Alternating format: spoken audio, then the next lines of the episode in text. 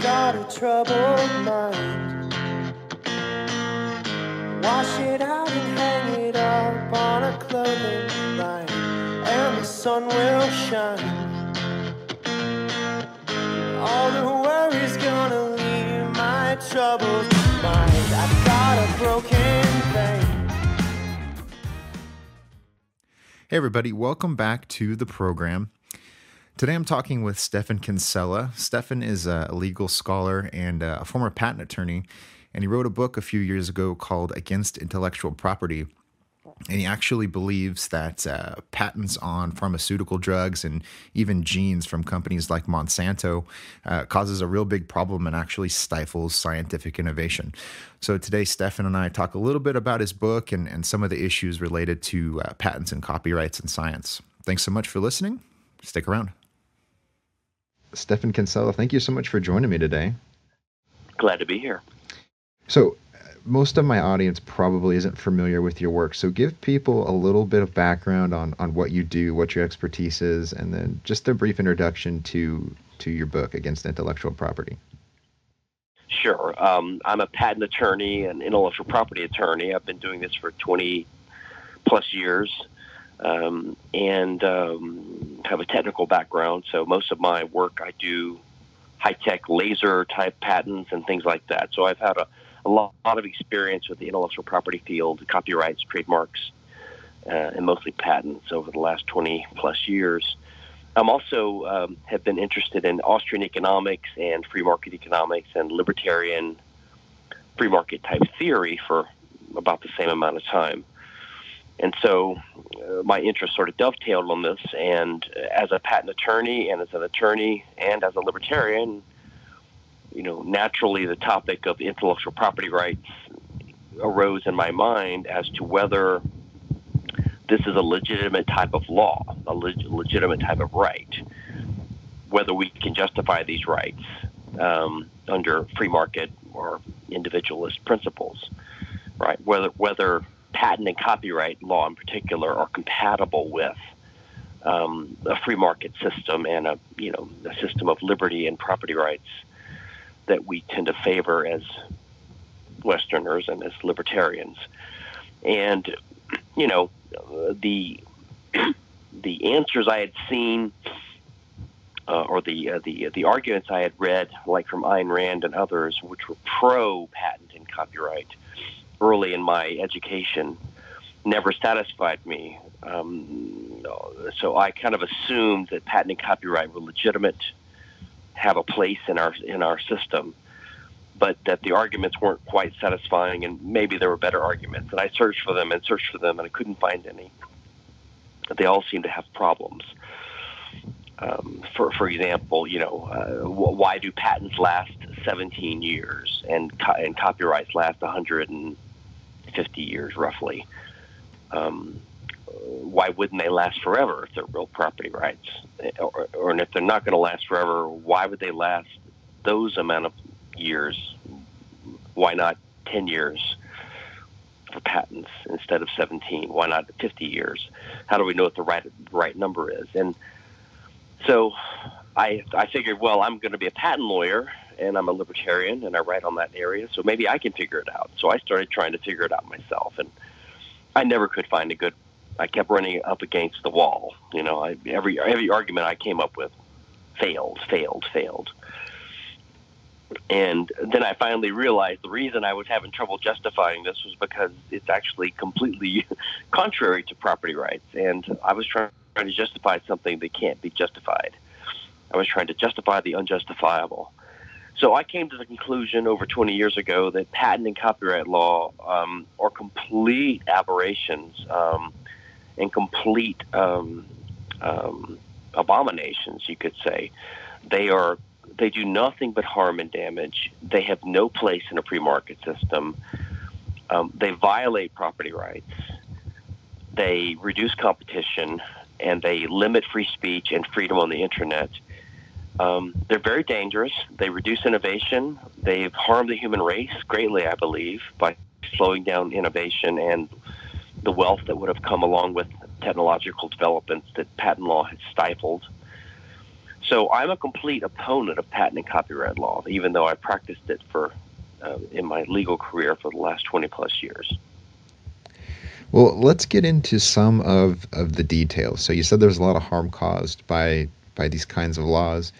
And I've had a number of experts on the show who work in agriculture and biotechnology, and despite uh, you know having no problem with with a market system uh, or or even biotechnology in general, uh, they're very skeptical of companies like my uh, like Monsanto uh, patenting the the plants that they develop or or um, you know if they discover a gene that they can put into a plant that makes it resist, uh, resistant to disease um, right they're very very skeptical of, of the results of that so is there a history just more broadly is there a history of big companies using um, copyright laws and patent laws to, to keep competition out of the market and try to control the space that they're in well, absolutely. Um, and look, I'm a libertarian. I'm a capitalist. I'm a free market advocate. I don't have a problem with corporations or other forms of business organization or with large companies. Um, whatever emerges on the free market is fine. Uh, but you do tend to find that the larger, more established, entrenched industries and larger firms they tend to take advantage of whatever laws are available and they tend to lobby for the extension of the laws that, that benefit them.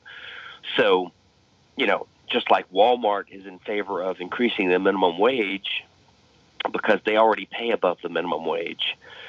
And the minimum wage doesn't hurt them if it gets raised. It hurts their competitors who, who are trying to compete with them you know, so everyone thinks that the minimum wage is for the little guy, but really you have large companies in favor of it. And you have lots of examples. Uh, Gabriel Kolko, Murray Rothbard have written about this. Um, you'll you'll hear these mythologies put out there that uh, patent and copyright are for the little guy, right? The small inventor or the sole artist, and these are just um, uh, the result of propaganda spread by people who have an entrenched interest in the copyright and patent industries which would either be the government agencies that promote it, and you know they have the copyright, copyright and the um, the patent offices, um, or the companies that depend upon this, which would be in case of copyright, the publishing industry themselves, right, and uh, the producers and the studios themselves, rather than the individual artists. Um, who in most cases don't benefit that much at all, but they're just you know stuck into this system where you have to have a publisher, and you have to sell all your rights to your books and things like that. Thankfully, that's changing in recent decades with technology, which is helping to finally overcome some of the strangling effects of this. Um, and in the field of patents, you, what you have is you have larger companies that will acquire massive war chests of patents because they can afford to do so because they're the entrenched, you know, incumbents already in an area. And they would use, and then so they use their early advantage and their large, early large size to fund the acquisition of these patent monopolies, which they can use to stop competition. And it helps entrench their monopolistic position and it leads to sort of a cartel like system or oligopoly system. So, for example, in the smartphone industry, you have some a few major smartphone makers, you know, Samsung and Apple and people like that, and they'll fight each other using their patent war chests, and they'll each spend millions, tens of millions, hundreds of millions of dollars on patent attorneys like me defending, fighting each other in court, and then they'll finally make a settlement. Um, you know, they can afford to defend, they can afford to sue millions of dollars to, to file these lawsuits and to defend them. And then they, they make a settlement, and they one agrees to pay the other royalty or whatever, and then the price is passed on to the consumer. And then the companies can sit back on their laurels, and they don't have to innovate as much because they're protected from competition from each other, and they can pass the prices on to their customers, and their customers can't go to any alternative suppliers because there's only a few and there's only a few because the small entrants, the upstarts, the individual inventors, the very small companies, don't have the resources and the patent war chest to enter the field and fight with these big guys. If they entered into a patent battle with Apple or Samsung, they would be obliterated because they wouldn't have any patents of their own to fight back with. You know, it'd be like America and Russia can threaten each other with nuclear destruction, but smaller countries uh, they don't have that that that counter threat. Um, so patents have led to uh, larger larger companies and entrenched interest and slow down innovation because companies don't have to innovate as much. They can rely upon the patents, which protect them from competition. This is the thing that people don't understand because this is not the propaganda that is spread about patents. The idea is that the propaganda is that, you know, the guy in his garage comes up with a new idea should be able to um, to, um, to to make a good profit off of it, or or or a large company, a pharmaceutical company, uh, or a gene company that spends lots of money developing some new technique or some new drug or identifying some new gene sequence. Um, they need to recoup their investment, and therefore the patents help them do that. But all that means is that the patent protects you from competition in the free market for a longer period of time than you would be protected by your natural first mover advantage or your reputation uh, or whatever. So basically, it's basically uh, reducing competition, protecting you from competition. So it's clearly protectionist, which is the opposite of the free market and competition. There's a, and this is the reason I wanted to talk to you, is because even though you as a libertarian or, or sometimes outside of the you know, the quote unquote mainstream view, your arguments are really similar to uh, arguments I'm hearing from from experts in, in in biotechnology. So people that are also concerned about this. And one of the points that stuck out to me, and I'll link to this so people can read it. But this is a I believe he's a patent attorney as well. But he says that by letting people uh, patent genes that they that they discover or they figure out a new way to to use the the information uh, to fight a disease, they're just they just end up patenting whatever they discover. And so instead of having multiple people compete to produce the end product that everybody wants, like a cancer treatment, you just have thousands and thousands of individual patents on things. And so no one is really doing the the kind of work where you check each other's work and you build on what the last person yes. did. And so we're not getting the innovation. So comment a little bit on that. As far as you know, I know you're not a, a biologist, but well, I think that um, every proponent of the patent system claims that the patent system is, is a good thing and is necessary because it gives a so-called incentive to people to innovate because it protects their innovation from competition for a certain number of years. So allows you to basically charge a monopoly price for a time on your product. Um, so they believe that it has an effect, right? And, um, but if it has an effect, that means that it has a distorting effect or a skewing effect, which is well well recognized by economists that when you have a patent system introduced, it's going to distort the market for the types of things that people devote their R&D dollars towards. You're going to tend to push your R&D dollars towards things you can get a patent on instead of things that you can't. So abstract, more abstract techniques um, that cannot be patented um, tend to get less funding, and the things that can be patented get more funding. So I don't know why anyone thinks that it's a good idea for the federal government to have a system that would distort the natural landscape of where R&D dollars and you know the attention of scientists would go. So that's one thing. Um, the patent system is a distraction for most engineers and scientists that I deal with because you know they normally engineers and companies are trying to solve practical uh, problems to make their products work better.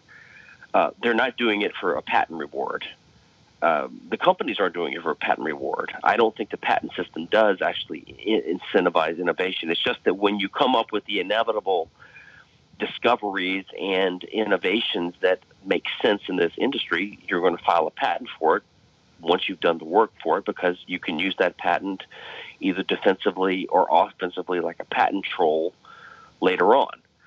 Um, so the patent system simply is a distraction for these engineers who then have to meet with lawyers and give them explanations of, of, of their inventions, and they have to think of them in certain ways. Um, the patent system is basically an artificial legislated scheme full of concepts that do not map to the natural common law property rights system that we are all used to that evolved naturally, right? Like we have property rights in land and cars and our bodies and and we have contractual rights. but the patent system say defines a, a property right in an invention, and an invention is some useful technique or design of an apparatus or a machine that can be described in words by a patent lawyer who's sort of a cross between a technical expert and a legal expert, and that is new and useful, right, and non obvious. So these are all kind of fuzzy terms. So what you have is you have these these engineers, you know, interfacing with, with the lawyers and getting basically monopoly protection sometimes on some of the things they come up with. Um, and then this leads to this this uh, this arbitrary distinction between discovery and invention, which really there's no clear cut distinction between them because in the field of science and technology, in a sense, you could say that all all things that function and work, right, all ways of doing things that function and work in in a certain efficient way that's different or better than what's gone in the past is a discovery. If you discover that you can use if, if you discover that you can use a certain material uh, with a with a given property that's better than something that was used in the past, that's a discovery. Is it an invention? Who knows? And the patent examiners don't know, and the judges don't know, and the juries don't know. So it all becomes a word game controlled by the lawyers and the large corporations. One uh, one kind of a devil's advocate kind of a question, I suppose, is that uh, it really is expensive to develop new medical treatments and new medicines, and legitimately so. I mean, to to get through FDA clinical trials, big big drug companies, for example, have to spend hundreds of millions of dollars and maybe a decade or more uh, just so they can get permission to sell their medicine. So is is there a legitimate way, in your view, to protect that investment without putting restrictions on everyone else that might be in that market? Well, I think that we have to step back and, and think about this. It's not the function of the law or the function of the government to make it easier for people to come up with business models that work, right? Which is what which is what we're getting at when people say I need to recoup my investment. I mean, every business needs to recoup their investment. Every business faces competition if they're successful. Um, there's of course a desire of every company to not have competition or to stay ahead of competition if possible. And that's fine. And that's part of the free market process. But the way the free market works is you come up with an idea of how to solve consumer desires, you put some resources into it, you make a forecast about the future, you make a judgment with your property, you make a gamble, you make a bet, you put your money where your mouth is, and you you try to make a profit with a future plan, right? And you put your money your money towards it. And you know that if you're successful, you come up with a new idea that satisfies consumers, that's going to be usually visible to the public in some kind of way. It's going to send a signal, a price signal or some other kind of signal to the market. Hey, what I'm doing works. What I'm doing satisfies consumers. You know, when someone starts selling Model T Fords, uh, or they start selling uh, Coca Cola, or anything or movie you know they start showing movies to to citizens and they start making a profit. The profit is an aberration right from the standard um, returns on the market. That it's usually temporary because the profit signal the fact that you're making a profit is broadcast to people and people say hey uh, this guy's selling uh, hamburgers to people mcdonald's. Let's form a burger king now, McDonald's might not like having the competition of Burger King. Coca Cola might not like having the competition of Pepsi. Ford might not like having the competition of General Motors, right? But and they don't give away all of their secrets if they can avoid it, but they have to give away some of their secrets. You know, to sell a hamburger, everyone knows that you have some kind of company, you have employees, you have a factory, you have a chain of, of product distribution you ha- you have a way of doing it, and other people will emulate more or less that model, and they'll make some changes trying to outdo you. That's how competition works on the free market. That's how society advances. So when you have companies that say, you know, we have to expend dollars to research, to, to, to discover new genes, or to uh, come up with pharmaceutical products, it is true that these things cost something. And it is true that some products are easier for others to emulate and copy than others. Digital information like CDs and records are easy to copy now. Um, other things are harder to copy, like a hamburger restaurant might be hard to emulate. Um, but you have to also understand that one reason the costs are so high for some of these endeavors, like pharmaceuticals, the costs are so high because of another federal government agency, the, the FDA, right, which imposes extreme delays and regulations and costs on companies that raises their costs. And so you have these companies come screaming and complaining about the high cost imposed on them by the federal government. And the solution is for the federal government to add another regulatory thing called a patent agency, which is going to give them a temporary monopoly to allow them to recoup some of the costs that were artificially inflated by the federal government in the first place. It might be a better solution to abolish the FDA to lower the cost directly and to abolish other regulations and taxes, right, which would lower the costs on these companies. And then you wouldn't have to give them a temporary monopoly because they wouldn't have any costs like that to recoup in the first place. Yeah, and that's a really interesting point, and and I think it goes to the issue of people not seeing the contradictions in their point of views. So, uh, for example, people on on the left who who typically don't like big corporations, they will they'll criticize patents as you know this this problem that's caused by capitalism, right? This is the market; these are property rights, uh, but right. then they then they don't see the relationship to restrictions from the FDA. So. Uh, like we just talked about, it costs hundreds of millions of dollars to get a new drug on the market, and then in that case they go, oh well, we just need we need price controls, or we need the FDA to speed up their process. They need a bigger budget, and so they don't see the connection between these two things. Can you comment a little bit about that? Sure. Um, um, one of the arguments given for the patent system is that without a patent system, companies would resort more to what they used to do, which was they would keep things secret. It's called trade secret. Um, they would try to keep things secret as much as possible, um, which they think is a bad thing. That you should publish everything, which I don't. I don't believe is true. I think that there's a there's a there's always a balance between how much information any given company wants to keep proprietary and is able to keep proprietary. A lot of things, especially nowadays, are not. You're not able to keep things secret. Uh, a lot of things that are supposedly secret, like uh, you know the Kentucky Fried Chicken's herbs and spices and the recipe for Coca Cola. I don't think those things are even actually secret. I think they're known. It's just it's just they're they're said to be secret. You know, the the, the point is you can't keep a lot of things secret for a long time. Eventually, they'll leak out. Um, so the, problem with the left is, and the right, to be honest, both the left and the right have made a mistake. The left and the right both accept the false idea that property rights and capitalism include patent and copyright rights.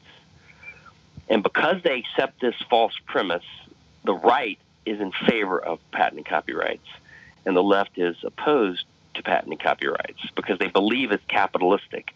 But they're both actually wrong the essence of socialism, you know, the typical example of socialism is centralized state control of the means of production. But the essence of it is basically an institutional system which erodes and intervenes with and interferes with private property rights. Understood as property rights assigned basically according to the, the simple common law principles of whoever got the thing first, right? That's Lockean homesteading, or whoever contractually assigned it as an owner to someone else. That's how you determine ownership by contract and by first use. Okay, those are the basic hallmarks of the of the private property system. Anything else that deviates from that is basically socialistic if it's done by a state or institutionalized. And patent and copyright do that because what they do is uh, a right is given to some some someone by the state, some favorite of the state, someone who applies for a patent or someone who gets a copyright. The state gives that guy a certificate, basically, which says, "We give you a certificate that you can use. You can come to our courts, which we have a monopoly on the use of violence and force in the legal system. You can come to our courts and present the certificate, and you can use that certificate to shut down your competitor's factory. That's basically what patent and copyright do. I call this a negative servitude. I think that's the best way to classify it in the law a negative easement or a negative servitude. It's similar to what you have in a restrictive covenant when you have neighbors who agree voluntarily that no one in a neighborhood can, you know, paint their house purple or something like that.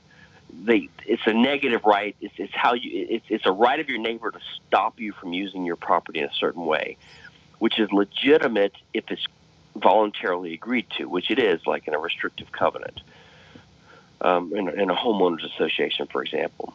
But when the government just grants this to one of your competitors and gives your competitor the right to stop you from making something competing with them, it basically gives him control over your property rights. It basically gives your competitor a property right in your factory, right? Because he can he can say, I can stop you from using your factory to make this kind of iPhone or this kind of widget or this kind of smartphone or this kind of book. So the ultimate problem with patent and copyrights is that they restrict property rights. They they take away property rights. And so basically patent and copyright are socialistic. And that's the problem with them. So socialists, if they had any consistency, they would they would actually not be so against patent and copyrights. It is true that patent and copyrights are used to artificially increase the size and power of large corporations, but a lot of socialistic policies do, like the minimum wage and others. Uh, trade, uh, uh, lots of regulations that large companies can afford to handle, which put smaller companies um, at a disadvantage. Um, so the socialists are just, the leftists are just confused. Um, we, we need to have a vibrant, competitive, pro innovation realm. And the government needs to set the ground rules of property rights and stay out of it. It is not the government's job, it's not the job of the law to make it easier for someone with a new business idea, no matter what it is, to recoup their costs or to, to avoid competition. Um, if you think about it, it's, it's almost like the mainstream people that are in favor of IP law they like a free market, they like competition within bounds of reason. They don't like too much competition. Um, if if you have competition that faces you after you have a, a, a successful product or, or, or service, it's okay to have competition gradually rise, and then you can adapt and compete with your competitors. But if it's too easy to compete with you, they think that should be illegal, which they think is the case for basically goods that can be easily replicated, where, where, a main ingredient of the success of the good is the information in it, right? Like the composition of a pharmaceutical or the uh, a, a, digital the digital version of a movie or of a uh, of software or of a song, right? Which can be easily copied. And the the fact that our digital age makes it easy to copy simply means that it's easier to to compete.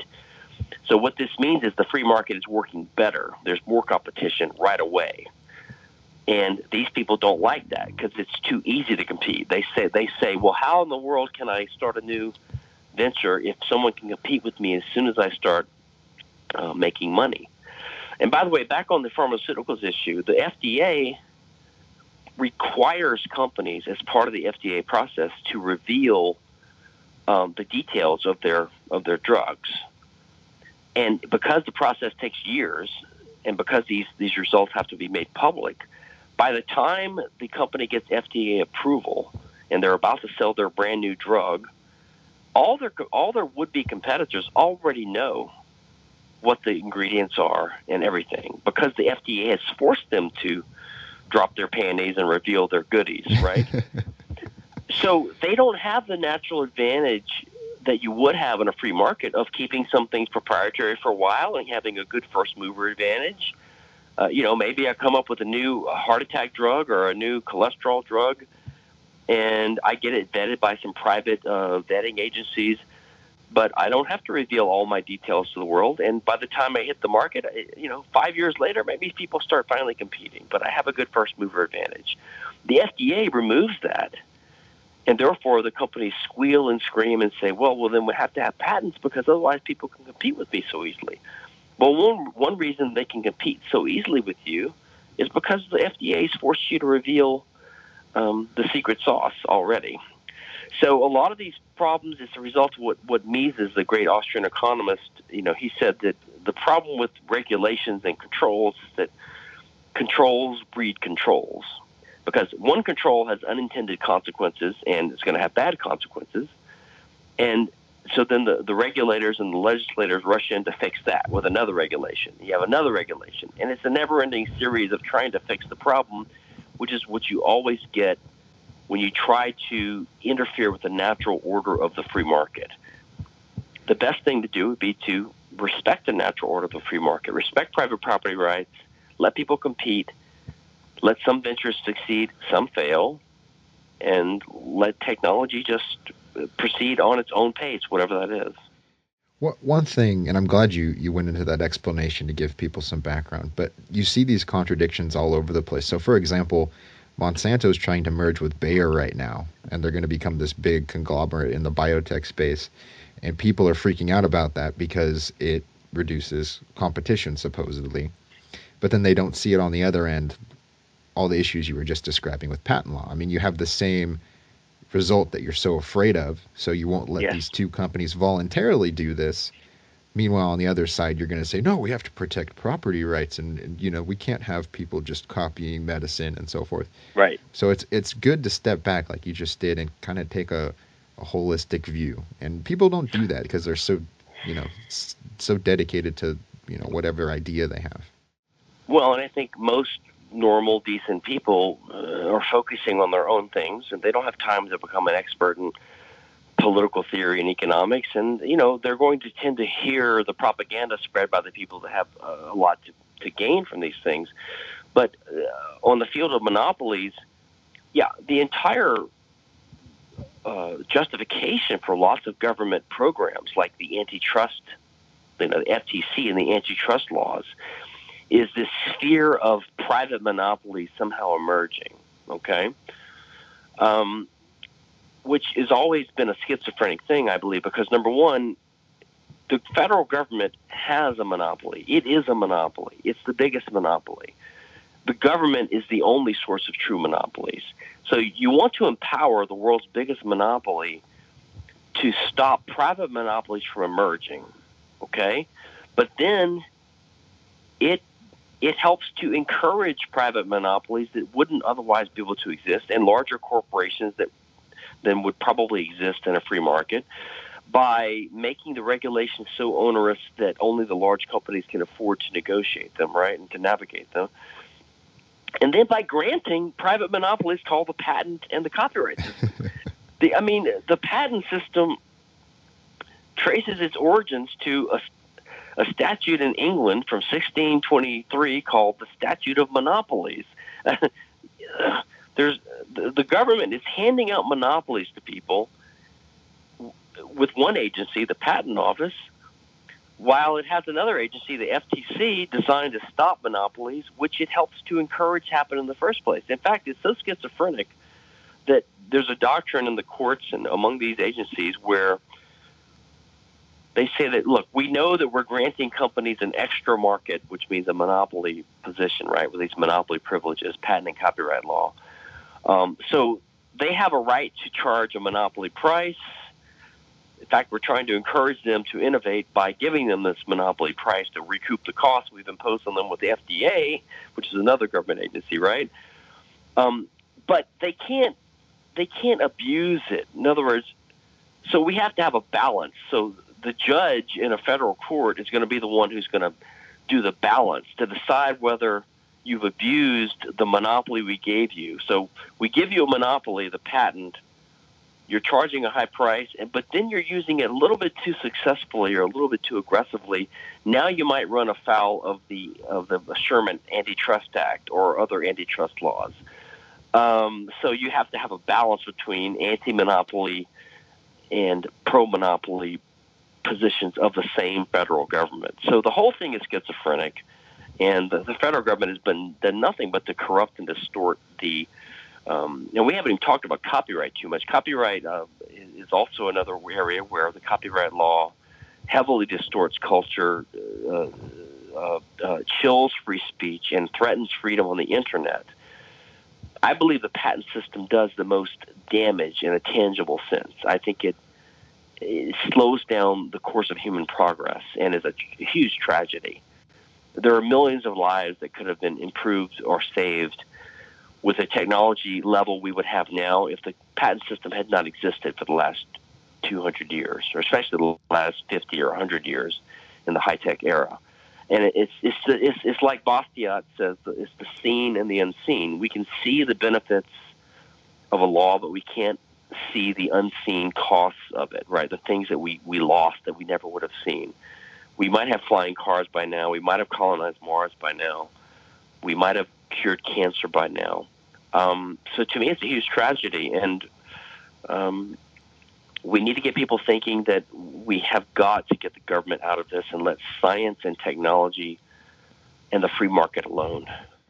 Well, one way I think that this causes problems, especially in, in education and in scientific research, is you have these these private science journals who they they publish the results of research that the government funds, and then they put the content behind a payroll a paywall and they copyright it. And yeah. so if you're a consumer, if you're a science writer like me and you want to get into this information so you can write about it, well, too bad. You know, you need to pay us $35 to access the article for 10 hours, or you can sign yeah. up for a $2,000 a year subscription. And so you get this situation where everything is controlled by these big institutions. I mean, you have some open access journals that are popping up, which is a good a good thing. Uh, yes. But for the most part, you have the NIH and uh, these other other federal agencies funding a lot of academic research. And then you have these big corporations, these big publishing companies that own all of the final product. And yes. So, so, people don't think of that very much. Do you want to talk a little bit about that if it's not too far outside what you what you work on? Well, no, I think that's a good example of how a lot of these government um, policies and, and programs uh, reinforce each other. So not only the FDA, right, and the, the controls that they impose and other government regulations and taxes, uh, and the antitrust system, which is in conflict with the patent system. But then you have the copyright system, which has uh, has led to an entrenched system of controls by the publishers.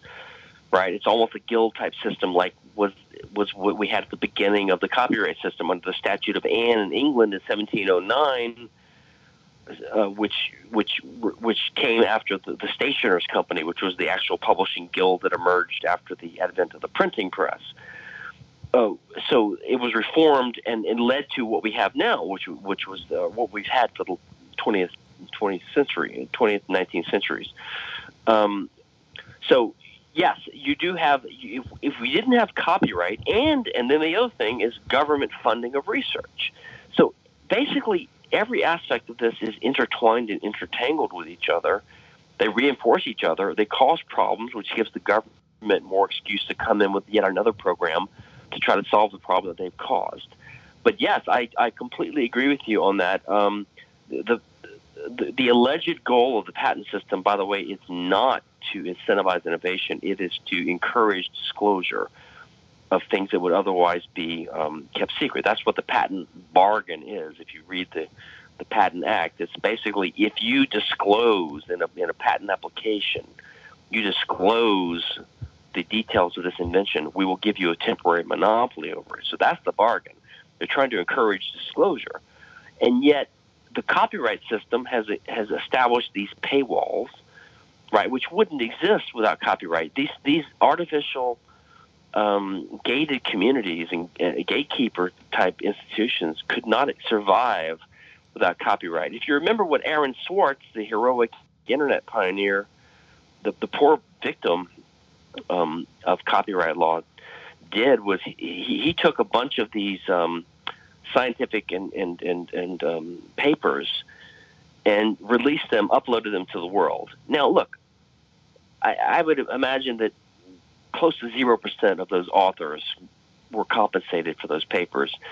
They didn't write those papers for money. They did it for their careers and because of their passion and because it was just part of what they do. But they were controlled by the publishers, right? They they want to keep it paywalled, which is ridiculous. Why would you want to keep this amazing fund of information that we have paywalled to a, an elite group of, of, of um, uh, uh, people that have permission to read this. It should be released to everyone, especially when it's funded by our tax dollars, right?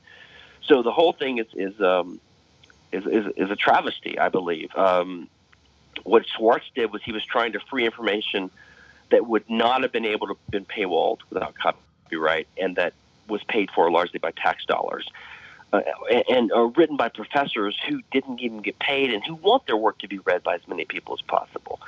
And because of that, he was threatened with decades in federal prison, so he committed suicide. It's a young man, a bright man. You know, it's it's a tragedy. So, um, I would say copyright and patent feed on each other, and although patent law does more damage in a tangible sense, copyright law is almost more insidious because it lasts so much longer and it distorts culture and it reduces the information we can read. Yeah. Um, the, the, the good thing I would say, in my view, is that the advent of encryption and torrenting and the internet and smartphones and all these way, ways of communicating uh, in a permissionless way um, has basically helped to kill copyright, and I think that's a good thing. And my hope is that in the future, with a certain uh, degree of technological development and advancement, 3, 3D printing will start to spell the doom for the patent system. I'd give it 30, 40 years, but you know, if you can print an iPhone in your basement with some 3D printers using a design you got by torrenting it over the internet and no one can stop you or know that you're doing it, then patent law will be dead too uh, or largely dead. So I'm hopeful that technology can save us from uh, these two horrible, horrible uh, uh legal systems. Yeah, well, a, a, final thought, and, and I, I think it's getting better in, in the in the realm of publishing, for example. So these open access science journals, they make the researchers pay the, the publication fee. And there are some problems with that where you have these these junk journals popping up. They're based in India or somewhere, and they'll publish anything but there are good ones too. And so if the if the researcher pays the fee to have this published, he or she then has an incentive to get the information out there. They're like, "Look, look at this article I wrote. It cost me money. I want you to read it. I want more notoriety." And so it's effectively starting to end run uh, big journals like like Science and Nature. I mean, and those are the ones that everyone wants to publish in. But over time, we're going to start getting away from it, which I'm excited to see. I think so too. I mean, I've um, I, I run an open source journal myself. It's called Libertarian Papers, but it's basically uh, zero cost. It's it's free online, and um, we don't even charge uh, the um, submission fees and things like that that the other big ones do. And I I've I've I've looked at the the PLOS PLOS uh, journals. They look pretty good to me.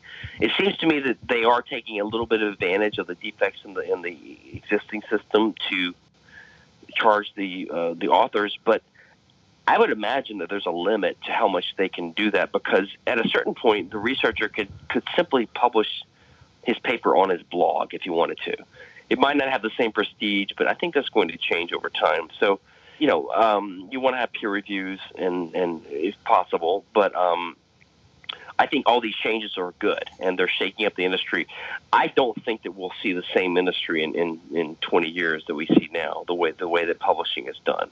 I think it's almost all going to be open. Most scholars and scientists that I know, they want their stuff to be open. They want to be able to link to it and send it to people and have people to be freely able to read it, even if they're not the, the world's greatest experts. Why would you restrict it to a small community artificially? So I think that's going to um, that's going to lead the day because it will never become harder to copy than it is now. The internet's just making things easier and easier to copy things, and once information is out there, it's out there. And um, I, I think all these trends are good, but they're going to spell the doom of, of some entrenched um, business models like the the, the paywalled um, journals. Yeah, well, and I hope it happens because there's there's always a way to turn a profit if you're producing content that people want. There, there's always a way to do it because people will pay for quality stuff. It's just you can't lock down their computers um, for too long before they get sick of it. So, anyways, where can where can people find out more about your your work, Stephan? And and are, do you have any books coming out or any any articles you want people to specifically know about? Yeah, I'm trying to finish up a book uh, this year, uh, probably the next six months uh, which is a, a, compilation, an edited compilation of a lot of my uh, libertarian legal theory articles called Law in a Libertarian World. And um, you can find out about that and also about my intellectual property related thought on stephankinsella.com. Cool. We'll, we'll link to it. And, and, by the way, if anyone's curious, you can read his uh, his book on intellectual property for free. Won't charge you for it, just in case anyone's wondering. But uh, Stephan, thanks for joining me. I thought this was a great great discussion. So thank you. Yeah, and in fact, I'm I'm going to do a, a successor to that, and the title will be uh, "Copy This Book." So that's rip, coming out too. Rip off the System of a Down album title. Yeah, or, or uh, yeah, well, there was an Abbie Hoffman book, "Steal This Book," but he had it slightly wrong because if you copy a book, you're actually not stealing anything. So mine is just copy this book. Right. But we'll see. Awesome. Well, I'm looking forward to it. Thanks.